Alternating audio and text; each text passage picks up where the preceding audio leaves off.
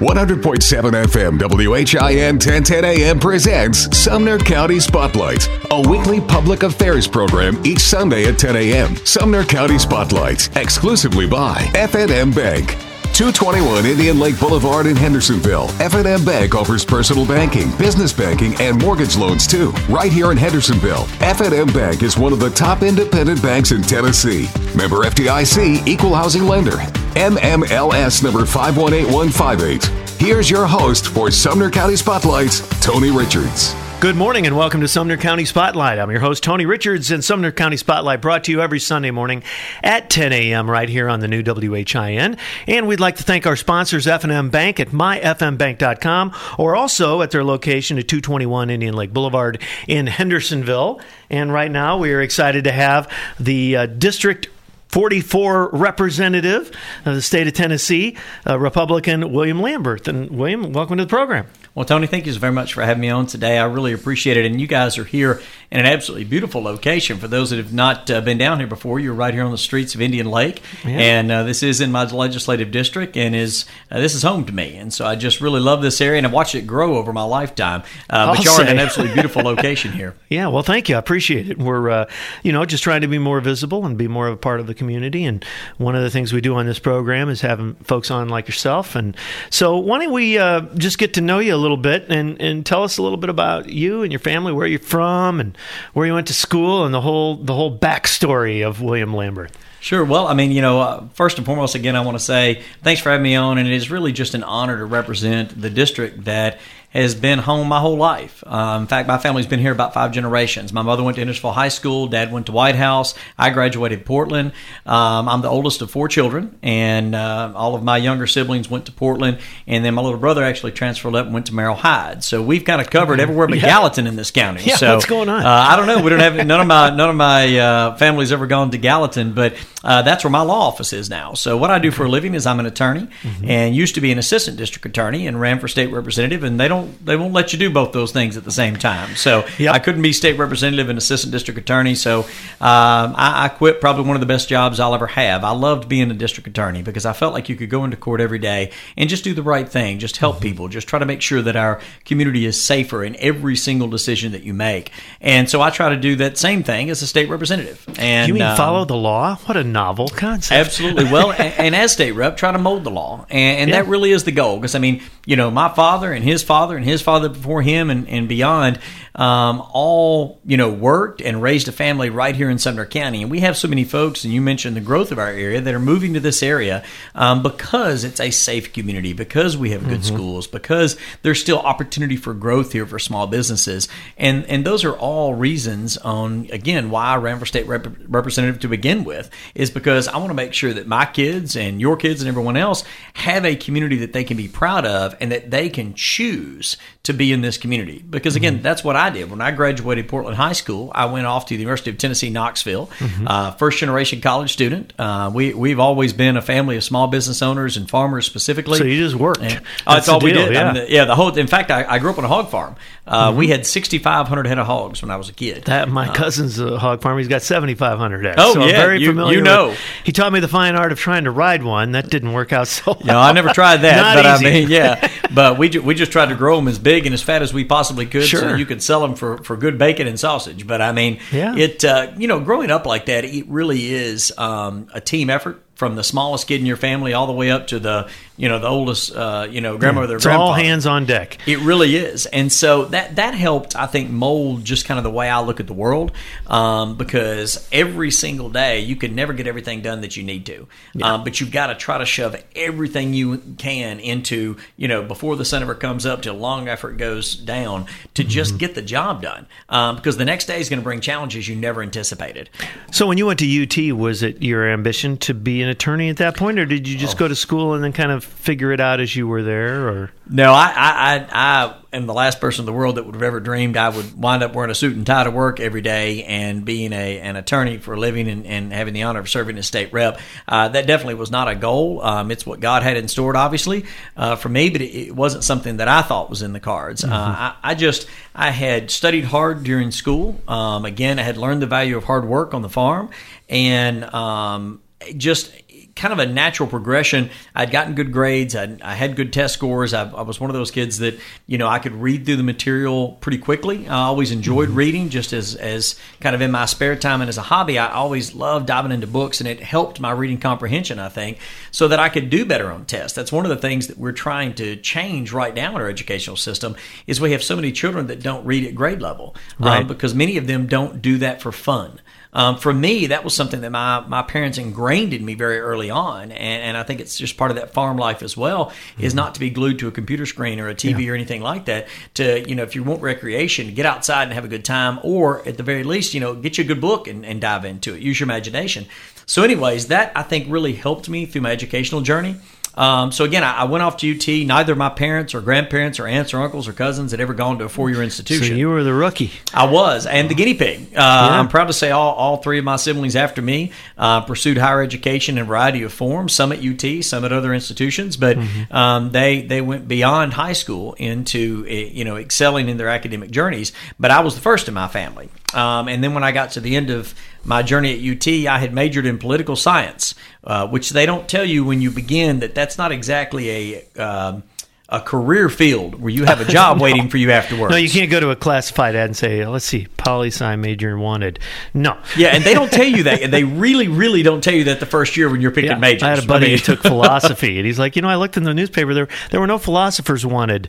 no, there's really not. Uh, so, I, you know, and all jokes aside, I mean, it really is kind of a, a tragedy that we have a, a, whole generation of children, and I was right in the middle of all that, that were told, "Well, if you'll just go off and get a four year degree, then there's all these jobs waiting out mm-hmm. there, and you're going to make so much more money than your peers. Now, look, there's a ton of guys and gals I graduated high school with oh, that yeah. didn't go to a four year degree, and they make a lot more money than I make right now. Um, you know, and I'm proud of them. Well, and I, yeah. and I'm glad, and we can dive into some of the legislation mm-hmm. and different things going on. But you know, there's no question that uh, trades are are coming back. Thank goodness. You know, shop class and and wood shop and metal shop, and you know, at the end of the day, you still have to make things. You can't just hop on a CAD program and you know make the world. You you do need to practically, physically make it. So, um, but we'll dive into that. But yeah, I'm, yeah, I mean, but I mean, kind of cut of that. the same mm-hmm. cloth. I mean, yeah. you know, you, you, we're doers. You know, we had to get out there. There was no mm-hmm. choice. Well, and, and that really is though. I mean, it's it's it's part of who I am because that's what um, you know. Uh, we we can talk about this in a few minutes, but you know, when I graduated Portland High School, the vocational education center was right there next to the high school, and all of us went through those classes. Yeah, I mean, you know, we were all in. Well, FFA. you had to take we something. In, yeah, at least exactly. in my in my day. So, and, yeah. and if you were going to go on and be a brain surgeon, you know, we still at that point through the educational system still wanted you to be able to understand like how a sink worked. Yeah, or like you know yeah. how to use a hammer. Right. I mean, it was just important to have the well-rounded education, and, and and we can get into this in a few minutes. But I'm just so tickled that here in Tennessee we're getting back to that. So I got to the end of five years of undergraduate education, and again loved UT. Um, I tell people all the time I went in on the three-year plan and left five years later. I liked it there. Um, you didn't work anywhere. I didn't have to work anywhere near as hard at college as I did on the farm. And by the way, right. I worked you know nights at restaurants, and I worked during the summers in Atlanta. You know, mowing well, sort of sitting around wasn't you know, exactly uh, the way you were raised. No, no, and you either, Tony. I, I can tell, but it, you know, but it still wasn't it was an enjoyable experience to really kind of stretch your mind and learn and be exposed to well that's what college is for place. you know mm-hmm. to you know learn about yourself and the world around you absolutely so but it, it, but still when i got to the end of that uh, like you said i mean there was no way to you know pick up the classified ads and say well, where does you know political science where do you go to get a job for that so right. i talked with the academic advisor and they said well you can go to graduate school and teach and that didn't sound very appealing just wasn't what i felt led to do and they said well you could look at law school and and and you asked was that my goal to go to law school? It really wasn't. I mean i got up all but, the way to but as you looked at your four years whatever and you're looking back on well these are all the things i took and it lended itself pretty well for law school then. It did. At least that's what my advisor felt. They felt like mm-hmm. you know that i had taken some courses that were a lot of you know reading intensive materials and writing intensive and that you know they had done well in those um, so I, I, thought that I would, you know, see what that was like, and so I applied to different law schools, got into several, and uh, in fact got into UT and, and several others. But uh, a friend of mine had mentioned that William and Mary was the oldest law school in the country, and right there in Williamsburg, Virginia. Yeah. So I applied at Great William and. Mary, was blessed to get in. Oh, it's beautiful. it's I'm assuming absolutely, you've been there. Yeah, it's one of the oldest, most beautiful place. Yeah, I mean, I know a couple guys that were there. It, it's it's a special place. There's no question, and there are lots of those. I'm not saying Mhm, there aren't, mhm. but that that one's sort of over the years has just flown under the radar, and everyone knows it though. Oh, They- yeah. when you mention it, oh my gosh. Yeah. Well, and see, and at that point in my life, I'd, I'd never heard of William and Mary. I mean, and if I had, it had been in passing in some Mm-hmm. you know history book or something like that. But I mean, the undergraduate school was founded in 1693. Yeah, it's just so incredibly historical. I mean, it's well before the founding it of our just, You know, country. oozes on you when you get there. There's just no way around it. It's Yeah. just so. Uh, it's really an amazing. Well, it's and you mentioned place. it oozes on you when you get there. So when I visited Williamsburg, it it definitely had me hook, line, and sinker. I mean, I mm-hmm. just I, I walked into Williamsburg and I thought, wow, it feels so historic. Yeah. It it and when you start looking at the history of, the, of the, the and that's not for that everyone. there. But but you know, if you're into that, it's pretty. It's pretty amazing. Yeah, it, it was amazing for me, and uh, so very early on, I mean, I, I felt like William Mary was, you know, was really um, where I was destined to be, and I looked at different schools, like I said, and everything else, and they had offered me a little bit of scholarship money to attend law school there, which helped quite a bit. Mm-hmm. Sure. Um, and so I did two things in order to prepare for that. Um, I moved the day I graduated from UT to Williamsburg. And and within a couple of You days, didn't waste that- any time. You Oh, I didn't were waste any time. I moved straight there, packed everything I could up into my little, you know, rundown uh, vehicle, and uh, and drove straight over to Williamsburg. And I rented a hotel for like a week till I found an apartment and all that. So I, I did two things. I had worked at Outback Steakhouse um, during some undergrad time, and so I went and I, I transferred up to Williamsburg and was working at a restaurant there at Outback uh, before I even had an apartment. And so I started a job and I walked into the dean's office at that time, Taylor Reveley, and I said, Hey, look, I'm going to be going to school here this fall and I'd like to work here at the school. I'd like to get to know it some and just, you know, what can I do? That was a good move. So, you well, kind of get the lay of the land before school starts. Oh, absolutely. And it turned out to be invaluable information. It really helped me just to kind of get a feel for what it was it, what it was all about. And then I really spent the better part of three years studying harder than I'd ever studied in my life. Um, I mean, law school is a very, very rigorous academic um, pursuit. Um, there's no doubt about it. I mean, it, it's it's it's boot camp for your brain. I mean, it really is. And so, but I enjoyed that process as well. And and again, worked restaurants and everything all the way through. Uh, worked some summer jobs at different um, you know, different places. And and in fact. Um, after I left, I actually interned at the Attorney General's office in Sumner County uh, for Ray Whitley, and It's that a great led way into to a make your job later on. Mm-hmm. connections. You just need to do that, and we tell that to every college kid. So um, we're getting ready to uh, go to our first break here, real quick. We are talking with District 44 Rep uh, William Lamberth, and uh, we're glad you're here, William. We're going to get back uh, to the program here in just a few minutes uh, after we listen to our sponsors. All right, Thanks, sounds Tony. good. We'll be right back after these messages. Sumner County Spotlight, brought to you exclusively by FNM Bank, will return after these messages. FNM Bank, serving Middle Tennessee since 1906. Visit them at myfnbank.com. And now back to Sumner County Spotlights, brought to you each Sunday morning exclusively by FNM Bank, 221 Indian Lake Boulevard, Hendersonville. For all your banking needs, all in one place. Member FDIC. Welcome back to Sumner County Spotlight this Sunday morning, brought to you by FNM Bank at myfmbank.com and also at 221 Indian Lake Boulevard in that nice, beautiful building, uh, FNM Bank in Hendersonville. So you want to check that out.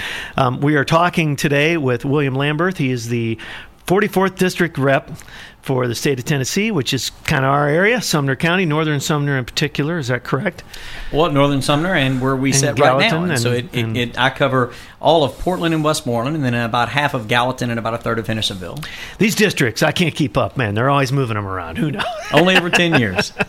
Uh, but anyway, um, well, William, we were talking a little bit about you know your college career and how you ended up uh, going to William and Mary and and uh, getting into law. And uh, why don't you tell us a little bit about um, you know your your experience at William and Mary, and then kind of what happened right after college there.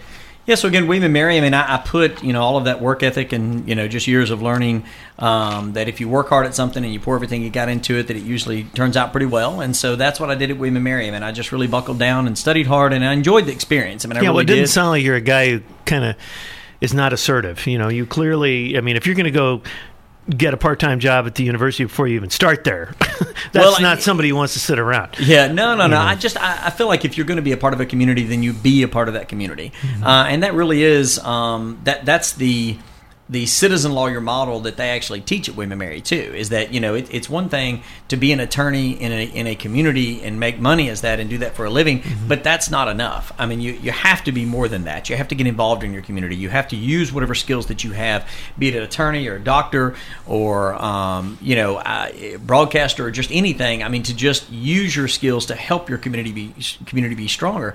So I, not only did I learn all of that while at William and Mary, but I also met the love of my life uh, who is my wife, uh, Lauren, and we met when during my second year of law school and her first year of law school. She's from New Jersey, and so she was Georgetown undergrad and, and swam varsity there. She's a, a very very adept swimmer, and um, I am not, by the way. So I mean, you know, uh, my idea of swimming is you know being about you know uh, waist deep in the pool and tossing But kids out. did teach her all about being a redneck and being a hog farmer, though. So- I'll bet you. She she's learned a lot of things about about my background in, in the South since since we got married and, and she moved here. There you go. Um, so because when I left with Mary, I mean she still had a year left, and and I was already you know, Yeah. smitten. So what did you do in that time period? In that year when you were done, did you stay? Well, I bought her a big old ring way? and put it on her finger. So just to seal the deal before you, you left out. before, before she went back to William and Mary for her third year, we were both uh, working in the Nashville area, and she was uh, uh, staying at a. Uh,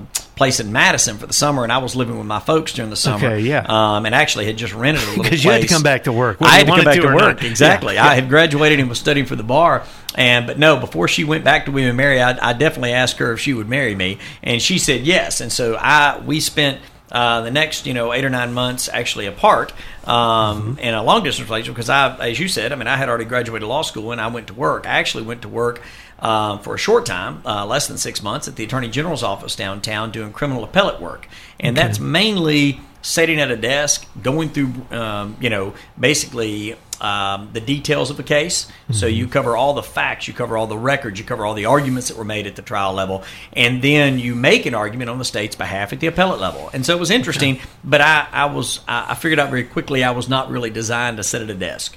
Yeah. So I had interned at the Sumner Well, County it's District probably a good Attorney's thing office. you did it, so you you knew I can eliminate that piece. You know, kind of Absolutely. thing, yeah. Well, and, and I'll tell you, the, the state attorney general's office is a fantastic office. I mean, Mm-hmm. it's one of the largest law firms in the state, um, and they really do a fantastic job of representing the state of Tennessee. And I say that now, even through the lens of a legislator who watches the work that they do. They really do a good job over there. So I Mm-hmm. am glad that I, I worked there for that time.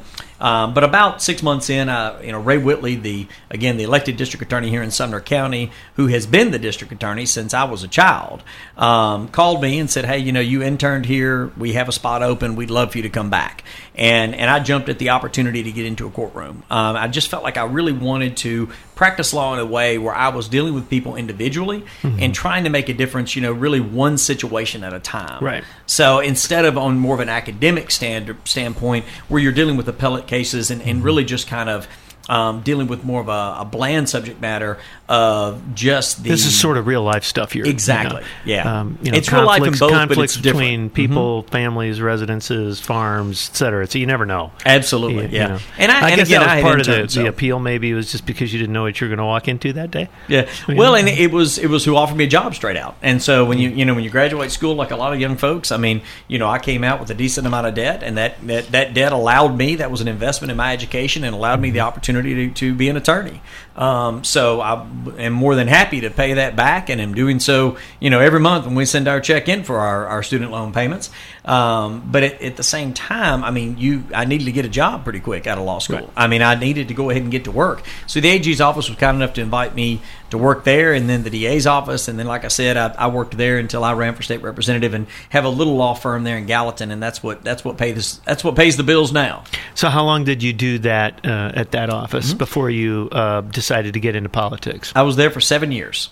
Uh huh. Okay. And so, and again, really, really enjoyed it. And, and my wife then later graduated William and Mary and went to work, coincidentally, at the Attorney General's office, Oh, okay. uh, where she has been for 15 years.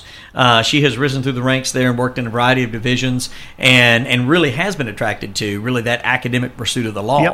Yep. um, that you know, appellate law and brief writing and research. Well, you she know, I don't loves think that. you know everyone. It's just like any business. Uh, everybody has specialties, Mm-hmm. and you sort of soar with those strengths. If that's what you're good at, that's great. Everybody needs that, and as you, you know, grow older, you understand what everybody brings to the table, Mm-hmm. and um, you know, quite frankly, they may be better at that than you, or you know, Oh, yeah. that's that's that's kind of what you want. Well, I'll be the first to say my, my wife is a much better writer than I am, Mm-hmm. and so when it comes to actually, you know, um, filing motions with the court or anything else, Right. any, any type of you know kind of written argument for the law, it's rare that I uh, do not ask my wife to look it over before I say anything. Let me do the oral part of it. Yeah, just about. I mean, well, but just to get put another set of eyes on it of somebody who's genuinely just a very good writer, Mm-hmm. um, where you're just having them look at something to make sure that it, it reads in a way that you intended it for. Because there are people that have just a true talent. Um, and not to get too far off in a segue here, but we we have an opportunity from time to time to go to the Songwriters Hall of Fame induction ceremony. We we Yep. have some friends that are involved in that organization,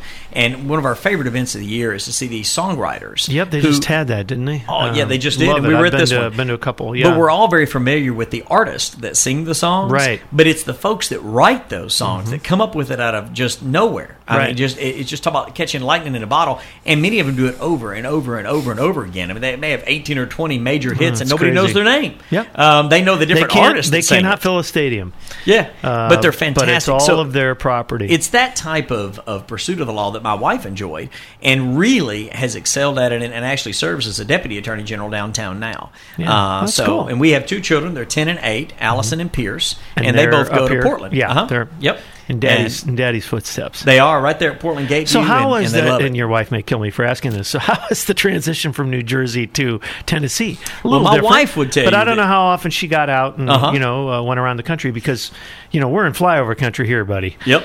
So um, People only stop in Nashville to get gas if they're going from DC Well, to now, LA. now you know? we don't we don't we don't fly very many places. We drive everywhere. So I mean, we have a little motorhome. We have, that's Mm-hmm. a conversation for another time. But we actually vacation uh, not in an airplane. We like to drive somewhere because then you've really been there. Mm-hmm. Yeah. But my wife actually would tell you that they did not travel extensively um, when she was younger. They didn't take these big Griswold family vacations or Right. things like that.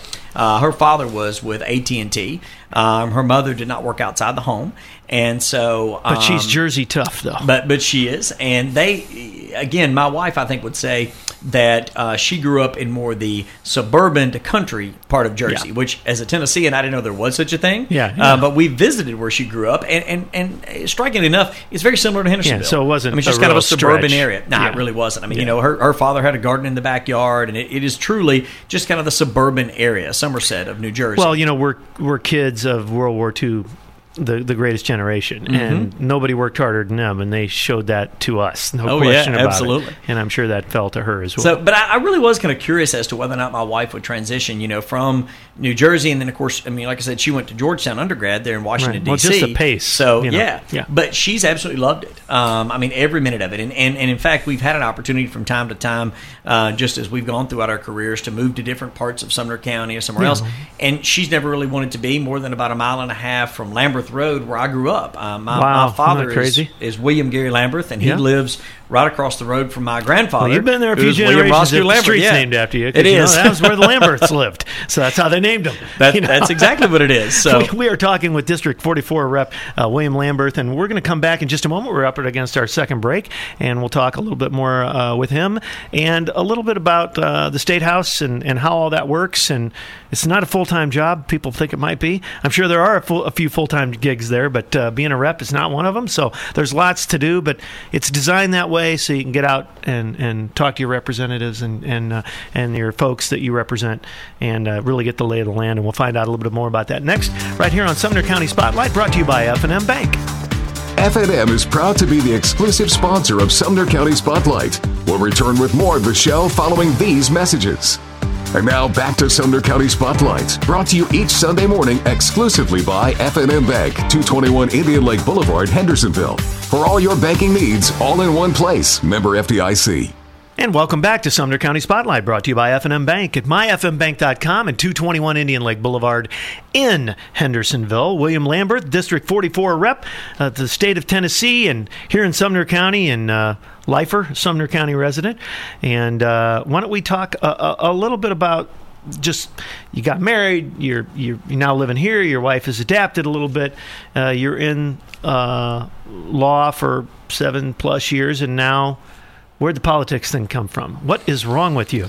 yeah, so you know it's interesting. So um, my wife was pregnant with our second child um, when a friend of mine, Tommy Whitaker, uh, who's you know is the the head guy at Farmers Bank um, there in Portland, and Tommy had run had ran for state representative years and years ago, and um, had really run and kind of gone on with his professional career, but is is is one of my best friends and a great guy, and has always been you know kind of the the guy behind whoever's running a lot of times. Like he'll Right. support people people. He'll talk them up, write a check to help their campaign, encourage others to do so. But just one of those guys in kind of local Republican politics that you know every county, every district has got to have somebody like Tommy to really you know help the party continue on. And mm-hmm. so Tommy had been watching, I think, you know, politics and following it very closely for a long time. Portland is his hometown, and had known me since I was a kid. And and really, it was not on the radar at all for me to run for state representative. A lot of people say that, but but I mean, I Mm-hmm. had been deeply involved in the community. I'd been president of the Rotary Club and the Bar Association, and other things. Um, but my goal was, look, I mean, I'm settled into a job that I love. I want to do it well. I want to be a good husband and father, and just you know live life and Right. and just kind of take care of my family and and hopefully do a good job at what I was doing professionally. Well. Tommy sat me down with the um, uh, the head of the Republican Party at the time, uh, Chris Devaney, who came up and we met, and um, they sat me down for lunch. And Tommy said, "You should run for state representative." And I said, Tommy, my wife's six months pregnant. I'd have to quit my job to do that. That that that's crazy. I, why would I do that? I mean, I, I love our area. And oh, by the way, Mike McDonald's our state representative. I went to school with Mike's kids. I mean, I, I know Mike. Why would I run against him? And Tommy said, Look, you know, you need to run. You know, Mike's been down there 18 years. You know, it, it's time to just kind of change it up. And and there, at some point, a Republican's going to win this seat.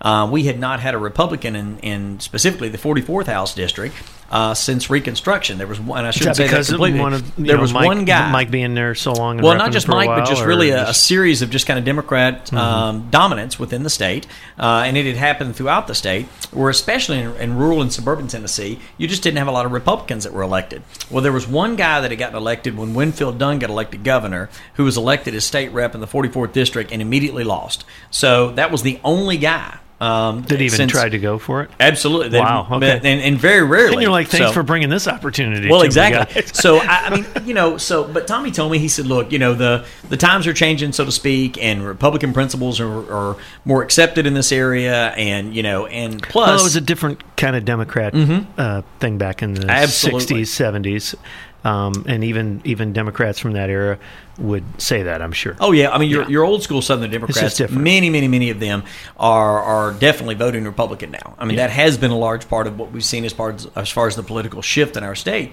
Uh, and what's really ironic is that you know your your inner city and larger cities or urban areas are really the only bastions where Democrats have quite a bit of dominance still in those in those areas. What, what But- is your? Not that we want to get into all kind Mm-hmm. of philosophical stuff, but what, why do you think that is?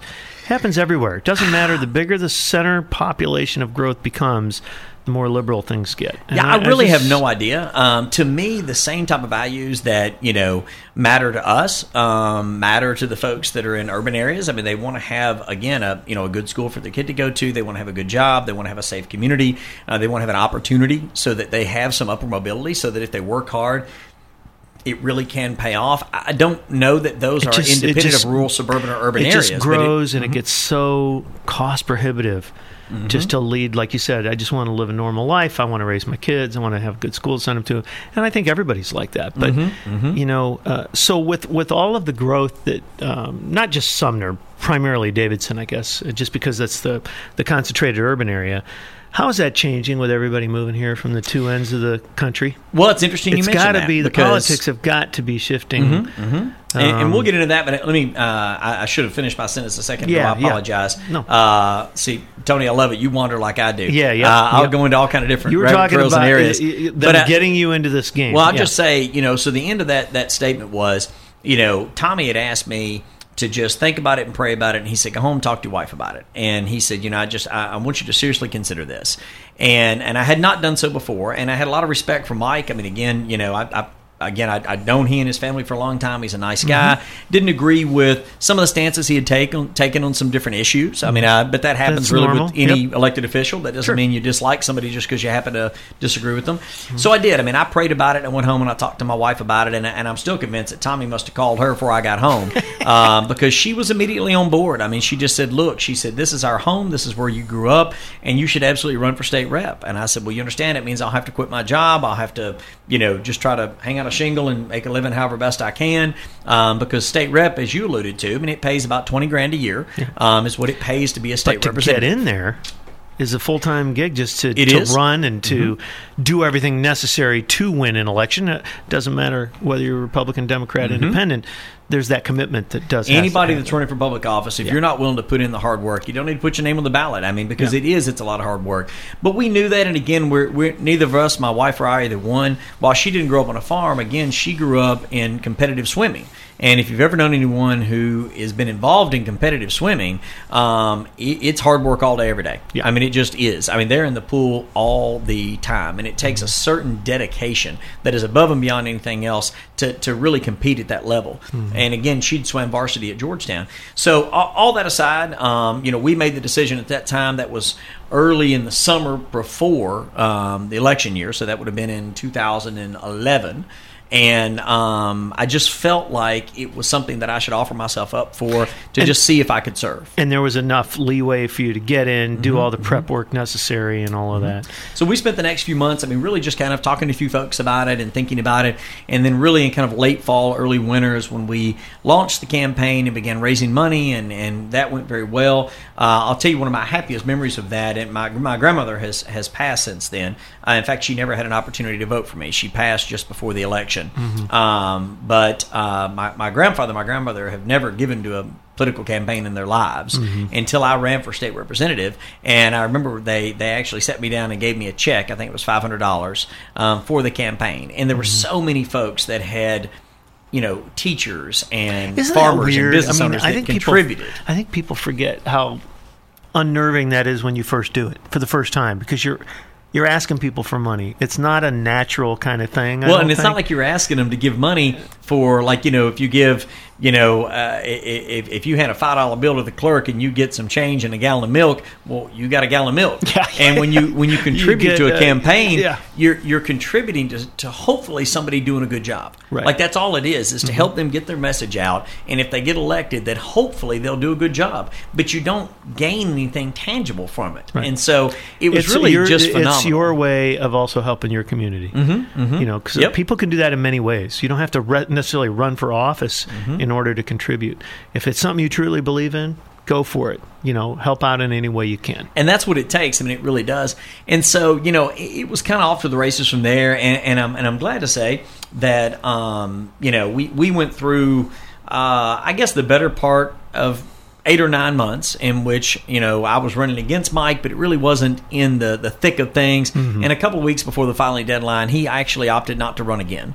And so there was another gentleman that that did run on the Oh, Democratic ticket, and that's who I actually won. Okay. And uh, you know, I, I I won my first election against him instead of instead of against my uh, predecessor Mike McDonald, and, and he and I are still friends to this day. And it was nice to not have to run against Mm-hmm. Yeah. somebody that that you'd grown up with their kids, you know, because sometimes campaigns can get a little dicey, and Yeah. it's just part of it. And so, um, and a lot of those, is But just you know, with him being there ideas. Mm-hmm. for 18 years, he he knew that, and I'm sure he, you know, Well, and look, I went dove hunting with Mike, you know, and several other guys, you know, just uh, I guess a month or two ago, Yeah. and I mean, you know, it's still good to see him. Saw him the other day at something. I mean, it's just Is nice to have a good not relationship. doing it? I think he is. Yeah, um, you you know, know, I mean, he that's a has kids and grandkids, and after 18 years, I mean, this is not anything that anybody's in, intended to do forever. I mean, that's that's not what the founders intended. That's not Mm-hmm. What anybody. 18 years is a good long service to our, to our county, and in fact, we named a, a big section of 109 between Gallatin and Portland after Mike because of that.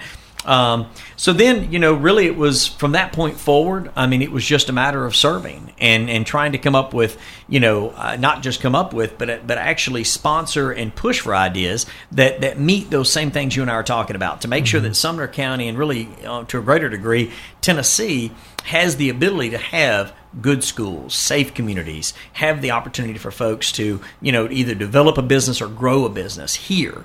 And Mm-hmm. and that's I tell people all the time, if you live, work, and play in Sumner County, you don't have to worry about traffic.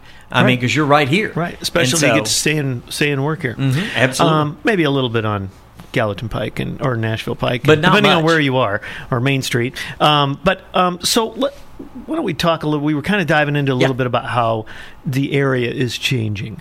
Um, what are you noticing? I mean, what what, what is So I mean, it- there's no doubt about it that we have changed. I mean, especially in the last 50 years here in Hendersonville. Um, I mean, it's gone from being a very rural area to a suburban area. Um, now we're still definitely not an urban area, but I mean, this uh, you know you can you can look here just at the streets of Indian Lake on what's changed from the time that they built this area with a lot of retail and restaurants. And now there's more businesses in here of a Mm-hmm. yeah, the variety whole of the whole different types. Mm-hmm. corridor right here. Yeah. And the reason for that is is because you know we really don't have, and you can talk to any of the restaurants around. We don't have a huge lunch crowd here mm-hmm. in Hendersonville. We we actually need more businesses and corporate offices and, and that type of activity Yeah. for us to have a, a full community. Now Gallatin and Portland have quite a few manufacturers and businesses and small businesses as well as the residential. And it makes for a nice mix there with really Hendersonville growing up with primarily retail and residential. Yeah. And so it's it's the next step and I I've talked to the mayor about this and several city councilmen and everything else. Some more sort of white collar things that Uh, Absolutely. Hendersonville has that opportunity. Williamson County has done a very good job of that,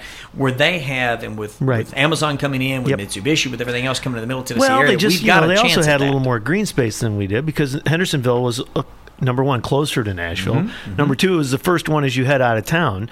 So of course it's going to have you know in the fifties I'm sure you know uh, Nashville Pike and Main Street was just. Like, you can just drive up and down it. Absolutely. Auto parts places and this and that and the other. They, were- they were taking care of their community. Mm-hmm, Well, that's changed now.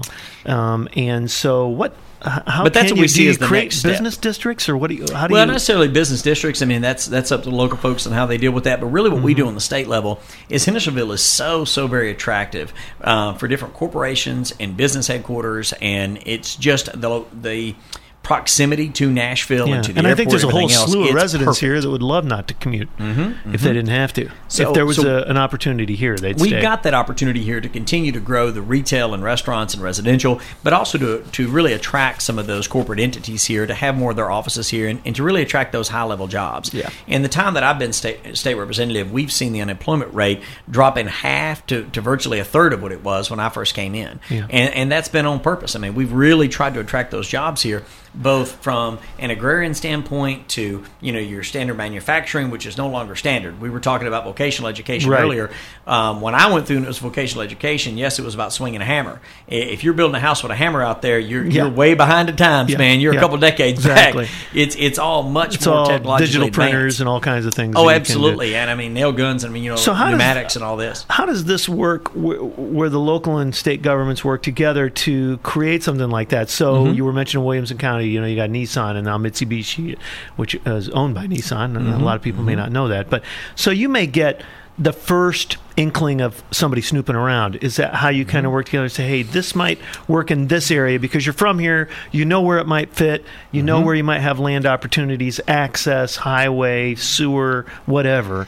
So Um, it's the same way it works for anything else, and that's the beauty of it. Is that you know literally I was talking to a corporation that's um, currently in another state right now, Mm-hmm. and they were talking to me about uh, just an issue that they had here in Tennessee. They were in there in my office with their lobbyists, and it was their CEO. And in fact, I had the same conversation with a lot of the Amazon top brass when they were first coming here, Yeah. and just. eh, just any chance I get, and any chance most of our folks get, we will brag on Sumner County, brag on Tennessee, Yeah. and say, "Look, Just let you know, me in the room." shouldn't be. Absolutely. Just give us a shot to earn mm-hmm. your business so to speak.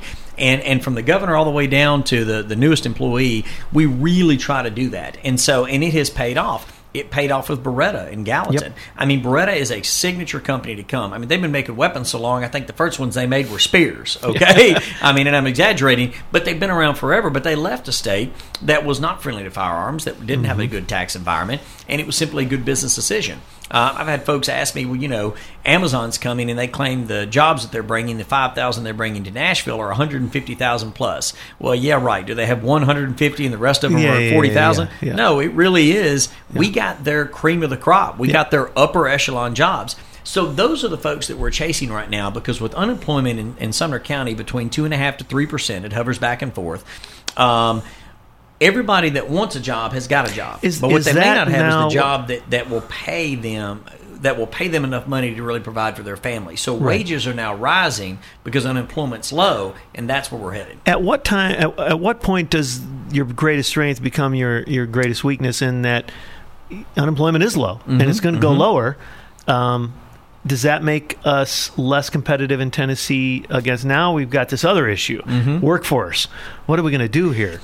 So it doesn't Um, make us less competitive. What it does do is that we get the best businesses now. So before, if we could just get anybody to come here, Right. I mean, we were just desperate now to get not. folks here to be a little provide picky. jobs. Well, if you want Bingo. people that want to make over sixty or seventy-five grand a year, this is where we, so you can kind of look at these wages and see what to shoot for, and and let the other ones go to. Mm-hmm, Yep. Uh, and if businesses are expecting to come not here, that we turn anything down, but We you know. don't, but I mean, what we do hope is that businesses that are coming here will pay folks a, a a, a wage that they can provide for their families and attract them away from something else they're already doing. Absolutely. And the way we can do that, I mean, they can pay our folks a higher wage because we have much lower taxes here. Yep. Uh, we have some of the lowest tax, I mean, the lowest in tax environment for businesses or individuals in the entire country. Well, I mean, hey, you know, I'm a I'm a red state guy up in Indiana, where I'm from, and they do have that along with eight million other taxes, like most states. But um, that that state employment tax every month that I got to crank out is not a low number. Yeah. and But it I mean, does, here's you no know, it does tax, weigh no- Mm-hmm. on businesses. So, is there any? Um, uh, we probably need to come up in another break here, but I want to ask you: is there is there a point where we're not just waiting for people who are snooping around looking?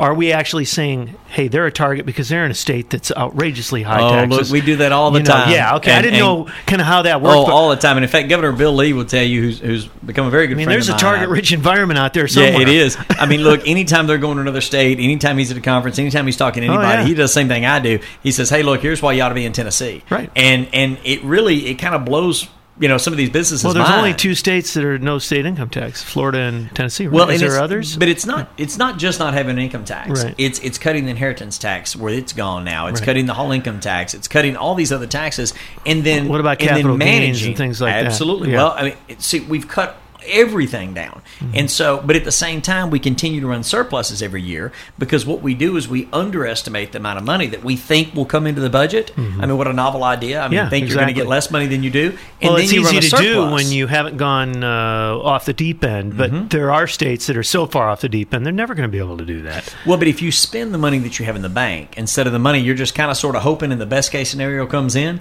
then you continue to maintain That's Washington mathematics right there, buddy. Mm-hmm. Um, okay, we are talking with William Lamberth. He is the uh, district state rep for uh, 44th district here in Sumner County, and uh, we enjoy talking. We're going to talk a little bit more about this this uh, opportunities in Tennessee and Sumner County, uh, along with some other items here in just a few minutes. We're on Sumner County Spotlight, brought to you by F&M Bank at uh, 221 Indian Lake Boulevard, and we'll be back right after these messages.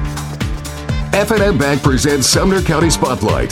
F&M Bank, 221 Indian Lake Boulevard, Hendersonville. Will F&M return Bank presents Sumner County Spotlight. Since 1906, F&M Bank has been serving Middle Tennessee with first-class products and services. Visit them today at 221 Indian Lake Boulevard in Hendersonville or myfmbank.com. Welcome back to Sumner County Spotlight this Sunday morning, and we are uh, sponsored by F&M Bank at 221 Indian Lake Boulevard, and also myfmbank.com. Talking with William Lamberth, the district representative, 44th district in Sumner County this morning. And um, William, what? So we we had talked, and you know, it's it, it's so big and so complex. Sometimes it's hard to get your arms around it. But so with all of the growth and the people moving in, how are how are things changing? Really? Well, I mean, I, I think it's it's interesting. I mean, it's definitely larger. I mean, there's definitely more people um, in Sumner County, but I have found that again, just from my family being here for generations, that the I think the tone and the character of Sumner County has really not changed all that much. Yeah. Um, you still have, you know, there, there's definitely an agricultural feel to Sumner County. I mean, our farmers, our small business owners are still what's most important is to to us here. And though wi- combined with that, I mean, our, our really our residential communities have grown, and there there are more of everything, so to speak, more restaurants, more retail, more factories, more businesses. Mm-hmm. But it hasn't consumed us, so that we've lost our character. I mean, at least Right. that's what what I've observed is that the growth has been nice and steady. And we've been able to maintain who we are, and that, that can't be said for every community out there, um, where they really kind of keep a hold of their roots while still growing from that. So um, the bigger uh, population centers in a state, I'll use Illinois as a great example. You know, everybody, it's the big sucking sound from the Northeast where Chicago takes all the money. Um, how does that affect having Memphis and Knoxville and Nashville here, uh, our rural counties like Sumner?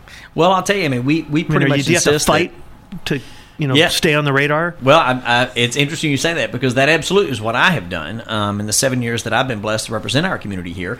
Is to make sure that in any discussion um, that Sumner County is at the forefront of those discussions. I want to make sure that we're getting our fair share or more of the roads and of the EC of the economic development investment and of the educational dollars and everything else because we are a good bet for the state of Tennessee. I mean, you know, for, for taxpayer dollars to be poured into Sumner County, Tennessee is going to benefit from Sumner Sumner County's growth. Because again, we grow steady, we grow wisely, we don't grow beyond our means, and that's something we do as a state very, very well. But here in Middle Tennessee specifically, um, that's where our real economic engine has been for Tennessee mm-hmm. over the past really eight to ten years. Um, it's been Middle Tennessee. Memphis is starting to come back and it's doing better than it was, but for several years, Memphis was really declining in population. Mm-hmm. Nashville has now passed the Memphis area yep. as the largest city in the state. Chattanooga actually has one of the best small business development centers in the in the southeast. Um, doing a well, really, also really good job becoming a huge tourist thing. And they have. They've yep. really worked yep. that angle because it's not that far from Atlanta, not mm-hmm. that far from Nashville, not that far from Knoxville. Mm-hmm. So that was mm-hmm. pretty smart, I think. Oh, it's great. And then of course you've got Knoxville that has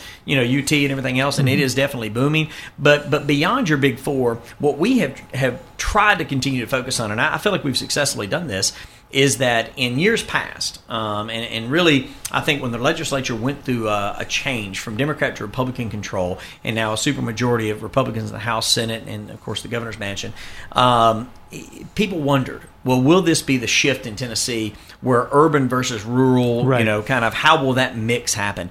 And I actually think we've balanced that very well, even though your two largest urban centers are primarily represented by the minority party. Mm-hmm. Um, it, we still care about those urban centers just as we do our rural centers because we need the entire state to be healthy. Um, so what's good for Nashville, so to speak, is good for Hendersonville, is good for Westmoreland. And as long as the representatives of the larger urban areas understand that, because there are a lot of agriculturally based counties, and with your agricultural background, mm-hmm. I'm assuming that you're probably good brethren with some of these counties that are in the middle of nowhere, mm-hmm. they're barely on the radar, and you're like, hey, I got you. I understand what you're doing.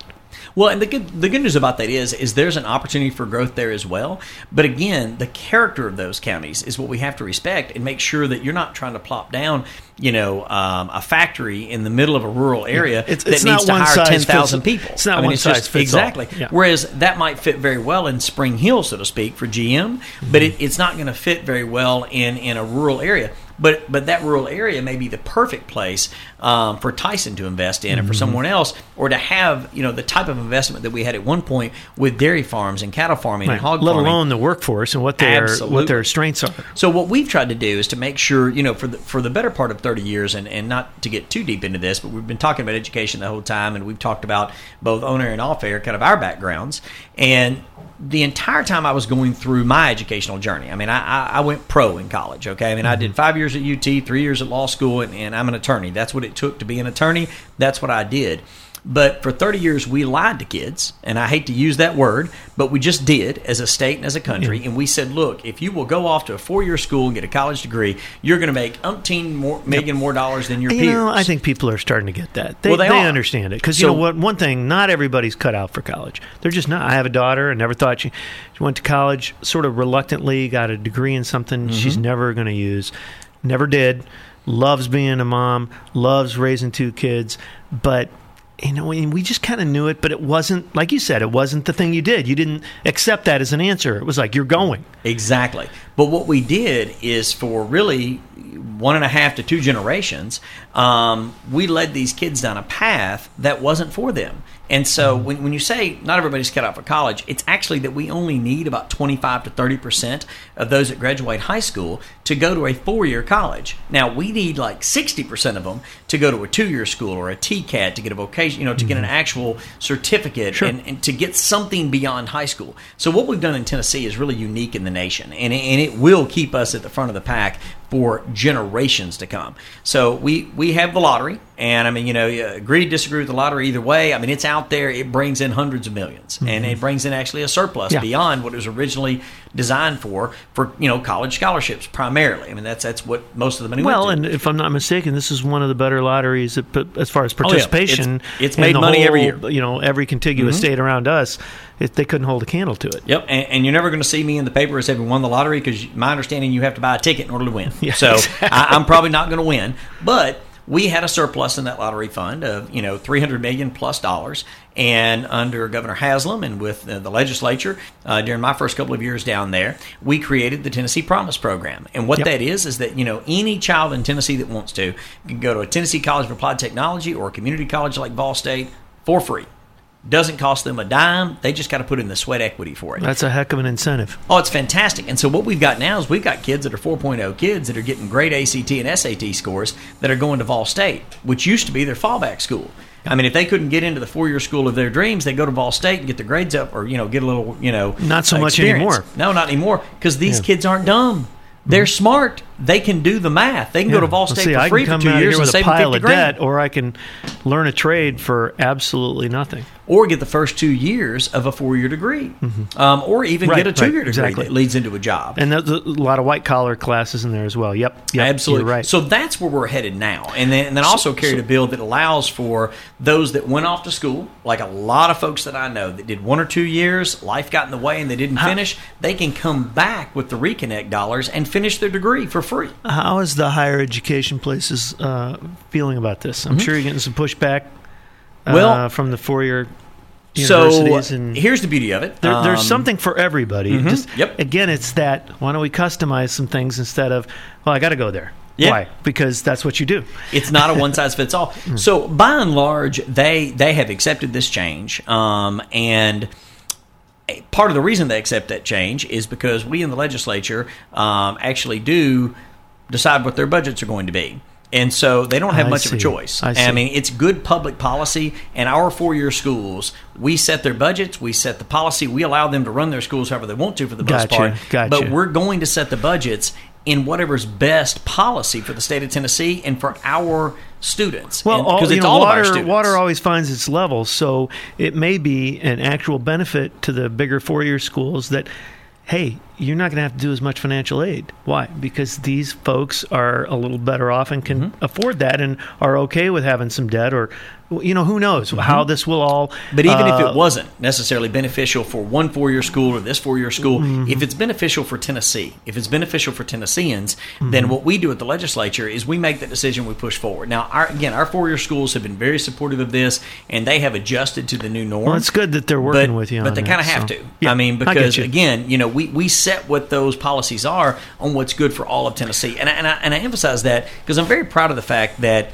we didn't allow um, different little turf wars or anything else to kind of dictate how yeah, we did because this. that could have gotten ugly. Oh, absolutely. What we did is we just said, look, what's the best way to make sure that these kids that are coming out of school and these adults that are already out there that need some additional training and education can get what they need to get a full time career job? I mean, a job that has Yeah, upward don't advancement don't force them into something they don't really want or need. Absolutely. Yeah. So, but I mean, you know, really start as early as elementary school and identify the strengths that someone has and the weaknesses and what their desires are and goals are and, and help mold that child down a career pathway where they get out of, of whatever level of education that they are and they're competitive in the job market. And hopefully they have a highly skilled trade that they've learned mm-hmm. that, that is mobile within the job market. And what I mean by that, and the reason I repeat it, is because if say um, your employer lets you go or they downsize or something happens to them they run their business reckless and it goes out of business Right. if you have a marketable trade you just go down the street to the next guy because Yeah. they're gobbling you Yeah. up as soon as you're gone Yeah. and at, at, at the same or a higher salary you've got employers fighting over you instead of you know putting your resume out Looking there a hundred different places just begging for a job so that's what we're trying to do is to make sure that that really the, the that it's a lifelong educational journey so that adults that are out there can come back into the educational system, get the skills and education they need to get those good paying jobs that are coming to this area, and that kids that are coming out of high school are really pursuing. And the last thing I'll mention on this, I'm, so proud of Sumner County because, again, we've done things here that other counties have not been able to um, through just kind of a partnership and team effort. You know, Vol State actually has about 50 high school students that finish their last two years of high school at Vol State. And they get out and they've got a two year degree already finished. Two weeks before they finish, they they're high ready to cook, diploma. huh? Well, that really that does improve. Mm-hmm. our workforce and our opportunity to attract more business by doing that. So Absolutely, that's really Well, cool. So you mentioned earlier, like you know, Yeah. businesses coming in. What you know, where does that kind of hit a tipping point on? You know, they come to Tennessee and say, "Oh goodness, you guys have three percent unemployment. We're never going to find any Right, employees." right. Well, yeah, but at the same time, we are churning out folks that have a very high level of skill. And, and we're trying to be very nimble about that because that's another thing about the four year schools. They're great schools, but they're stuck in kind of Yeah. a, a set yeah, pattern. I mean, you know, any program. Mm-hmm. any uh, legacy business would do that. Um, we want to talk a little bit about your majority leader. And uh, we want to maybe talk a little bit about that job and, and how that's uh, a little different, and um, how you ended up there. And mm-hmm. uh, we're going to come in for our last segment here in just a moment. We are on Sumner County Spotlight. We appreciate you joining us, and we appreciate F&M Bank being our sponsor today. Brought to you uh, every week by F&M Bank at 221 Indian Lake Boulevard. We'll be back with more of the program in just a moment. Sumner County Spotlight, brought to you exclusively by F&M Bank, will return after these messages. F&M Bank, serving Middle Tennessee since 1906. Visit them at myfmbank.com. F&M Bank presents Sumner County Spotlights. Since 1906, F&M Bank has been serving Middle Tennessee with first-class products and services. Visit them today at 221 Indian Lake Boulevard in Hendersonville or myfmbank.com. And we are talking with William Lamberth this morning, the state representative for the 44th district right here in Sumner County on Sumner County Spotlight, brought to you by F&M Bank. And William, we're here in our last segment, and uh, you're a majority man. You're the main man. So tell me how that came about. You get voted on by your peers, and. Mm-hmm so, so the way that works in Nashville, and, or did you and miss a meeting and now you're no, no, no, no. So, uh, the way that works in Nashville, I mean, look, my, my first responsibility is is still as our state representative here in Sumner County. I mean, you know, we um, mm-hmm. that that's my first responsibility. So that never changes. Down That never changes, and um, and that's what when I bounce out of bed in the morning, especially you know when session when we're in session, which is usually January through May. That's the only thing I'm thinking is you how can I benefit on Sumner the brain, County? baby. You got it and and and that's that's an exciting thing to do. Um, and, and, as part of my role there, I mean, I've I've done you know several different things and carried you know some piece, pretty big pieces of legislation uh, during my time in Nashville and chaired the Judiciary Committee, and specifically criminal justice for four years down there, um, and was honored to have you know to, to, be tapped to do that during my second term. Um, and this last year, um, I talked to several of my friends, and you know we do have um, different leadership um, roles uh, within both the Republican and Democratic caucus. Mm-hmm. And I, again, prayed about it and had some friends of mine that mentioned that they thought that I should run for majority leader. And the majority leader role really handles. You kind of understood it by then because you've been there a little while, right? Absolutely. So you knew what you were getting into. Been there six years, yeah. and I and I really felt like um, what what was missing a little bit just within kind of the leadership team um, and looking at the different folks that were running for leadership was somebody that was going to focus just exclusively on good policy. Um, and it's not that everybody down there doesn't focus on policy, but fun, some folks gravitate more toward politics. Uh, some folks gravitate more toward the fundraising aspect. Some mm-hmm. folks gravitate more toward constituent services and just you know anybody that calls in really try to jump on that and, and, and then there are some that kind of do a little bit of all that, but we have strength and weaknesses in every area, right. as we've talked about in other things. Well, for me, I really like working on, on good policy. I want to make sure that the intricate aspects of how the law works together benefits the citizens of our state. Mm-hmm. And so that's a lot of what the majority leader does. And so I felt like, uh, again, I, I, you know, we attend First Baptist Church. In fact, when this program will be playing, we'll probably be sitting uh, listening to Brother Tim Kolovis at, at, First Baptist there in Portland. Um, but I, I genuinely felt like God had positioned me in a way um, that that was something that I should pursue. And mm-hmm. and I, am glad to say that go we've gone through some turmoil over the past few months. Well, I was just going to say, um, you know, not to get into the ugly details, well, but fine. there's been a lot of drama there. Mm-hmm. Um, and do you sort of bring that stable? Look, we want to avoid drama right now. Well, and that, that's exactly um, that's exactly it. I mean, that was a large part of why, again, I ran for majority leader. It's not exactly. Was that I wanted uh, to be. It's not a good look for everyone that that works there. Really. Well, I, I will know. say this: we've got 73 members in the Republican caucus. And as we went through, you know, leadership changes and everything the last mm-hmm. few months, I wanted to be the guy that was just standing still. That was just like, you know what? I ran to be majority leader because I wanted to work on policy. I wanted to be there for my fellow Republicans. Well, not unlike the governor. It was almost like you know, kind of flying below the radar, and then here he goes. You know, because mm-hmm. he didn't get into all of that. Um, like him or don't like him, I get it, but the reality is sometimes that slow, steady wins the race, and that's a great example of it because I think that surprised a bunch of people. Certainly on the national level, it did. Mm-hmm. Well, and that that's I mean I, am proud to say that we have a phenomenal governor, and that is another aspect of being majority leader. Again, it's a, a policy oriented type position. Um, I carry all the legislation for the governor. The governor is not a member of the legislature, obviously, mm-hmm. and so for him to get a bill filed, um, it goes through our office. I mean, I, I, actually sponsor all that legislation. The assistant majority leader uh, signs on and assists with that and we both work very closely together um, on the and, and really even before the bills are filed, work with the governor's office to make sure that that's something that that we, as a caucus, the Republican caucus, would support as well. Right. Um, so how do, uh, does it the- work similar to the like the national level where you have the whip or, or people that are hustling to, to, to you know get people signed on and all that? Is it is it a similar sort of lay of the it's land? similar, um, but on a, on On a either smaller side, scale, uh, obviously. yeah, yeah. And and uh, and again, in Tennessee, you know, our Constitution requires that the the bill only deal with the sections of the code that it opens up. And so, if it's not within the caption, we hear Okay, folks talk about the so caption. there's not like all kinds of stuff thrown in. and- Exactly. You can't have Yeah. a bill that's like you know Frankenstein's monster, of just like eighteen different nationally? things. oh, it'd be fantastic. So, but I, but I am glad to say that you know we, we have a governor that I absolutely love working with. He's a good friend of mine, and and he's a just a good conservative Christian family man who what you see publicly is exactly what you see privately. He's just a good mm-hmm. man. And, and a good person, and it just um, so that has made being majority leader um, a lot easier to have somebody in, as a partner in the governor's office. And then Jack Johnson, who's the majority leader in the Senate, uh, worked very very closely with him. And then part of being majority leader is also negotiating with the minority leader. Uh, Karen Camper is the the the Democratic leader, and so Mm-hmm. and how long the has she minority been party.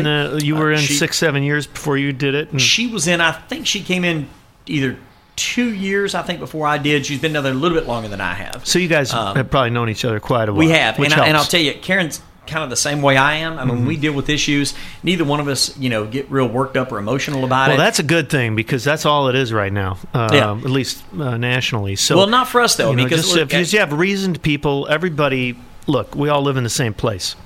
Absolutely. You know. Well, and, and I tell people all the time. I mean, you know, neither party has a monopoly on good ideas or good people. Mm-hmm. Um, there, there are there are good people that I know that are Democrats. I disagree with, especially their national party platform. I disagree with um, some of the tenets of what their party stands for. But that doesn't mean that I think that they're a horrible person just because they disagree with me. Well, and, I think by that's what way, we need to I mean, get you know, back to. Uh, you know, it would be nice to keep setting that example. Well, it's interesting. I actually ran into uh, uh, a guy that I know here in the community, and, and we're always friendly with one another. We, we don't spend a ton of time together, so Mm-hmm. Right. I, uh, but we're always nice to one another and respectful.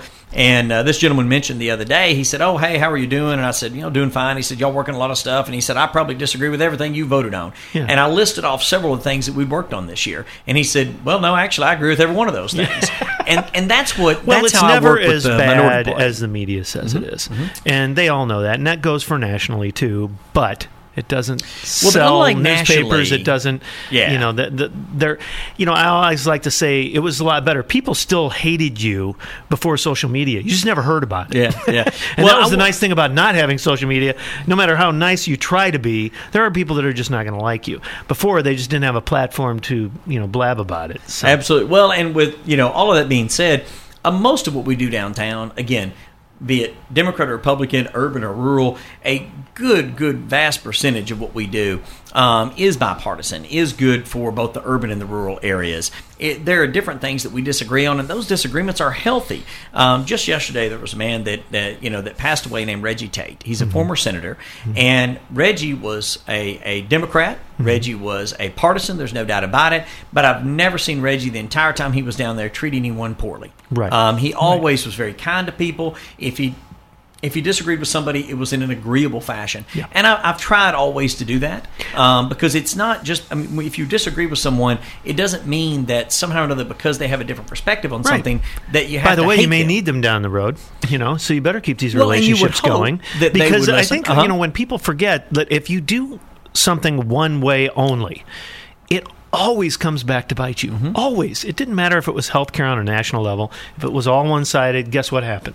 Half it got dismantled afterwards. Mm-hmm. That's going to happen. So it does work better if you can get some buy in from Democrats, from you guys, and vice versa. No Well, question. and I'll give you an example. I mean, this year in the the first budget, and and another role of the majority leader is I actually do sponsor the budget uh, and all the budget documents that are that are associated with our thirty eight point six billion dollar state budget. And I will say this is one of the most conservative budgets um, that I've ever seen. And we, we made the largest investment in the rainy day fund, getting it up to about one point one billion dollars because we're in good times now, but we won't always be in good times. Right. So you save money when things are going well. You don't try to save it when when That's things exactly are right. you know going badly. Uh, so you know we we're, we had a very good budget this year, but along the lines of you know folks working well together, the budget passed the House floor unanimously. Um, I mean, absolutely. that could be a first in the country. I don't Well, know. it was just fantastic. and, and there were so many other bills that passed with strong, strong support on both sides of the aisle because they're simply good ideas that benefit Tennesseans. Right. Well, I was going to say the good thing about passing unanimously a budget bill is that everybody is watching your dollars carefully. And if it mm-hmm. doesn't send any message, at least it sends that one. And it's hard to be against something like that. Mm-hmm. We mm-hmm. appreciate you taking the time this morning, William. William Lamberth, the 44th District Representative, State of Tennessee, and Majority Leader in the House. We appreciate you taking the time. Tony, thank you for having me. Really, really appreciate it. And again, uh, glad you guys have your offices down here on the streets of Indian Lake. And again, just beautiful place here. And, and just very nice visiting with you. And, and for all those listening, thank you for the honor and privilege of allowing me to serve you. All right. Thank you very much, William. And uh, we are going to wrap up our program now. We appreciate the sponsorship of F&M Bank at 221 Indian Lake Boulevard and their gorgeous building there. Or you can visit them online at myfmbank.com. We're going to be back again next week with another wonderful guest here on Sumner County Spotlight, 10 a.m. Sunday morning right here on the new WHIN. Sumner County Spotlight has been brought to you exclusively by F&M Bank, 221 Indian Lake Boulevard in Hendersonville. Whether you need personal banking, banking for your business, or even home mortgages, F&M Bank can provide you with excellent service right here in Sumner County. Visit them today at myfmbank.com. Sumner County Spotlight will return next Sunday at 10 a.m. Thanks for listening.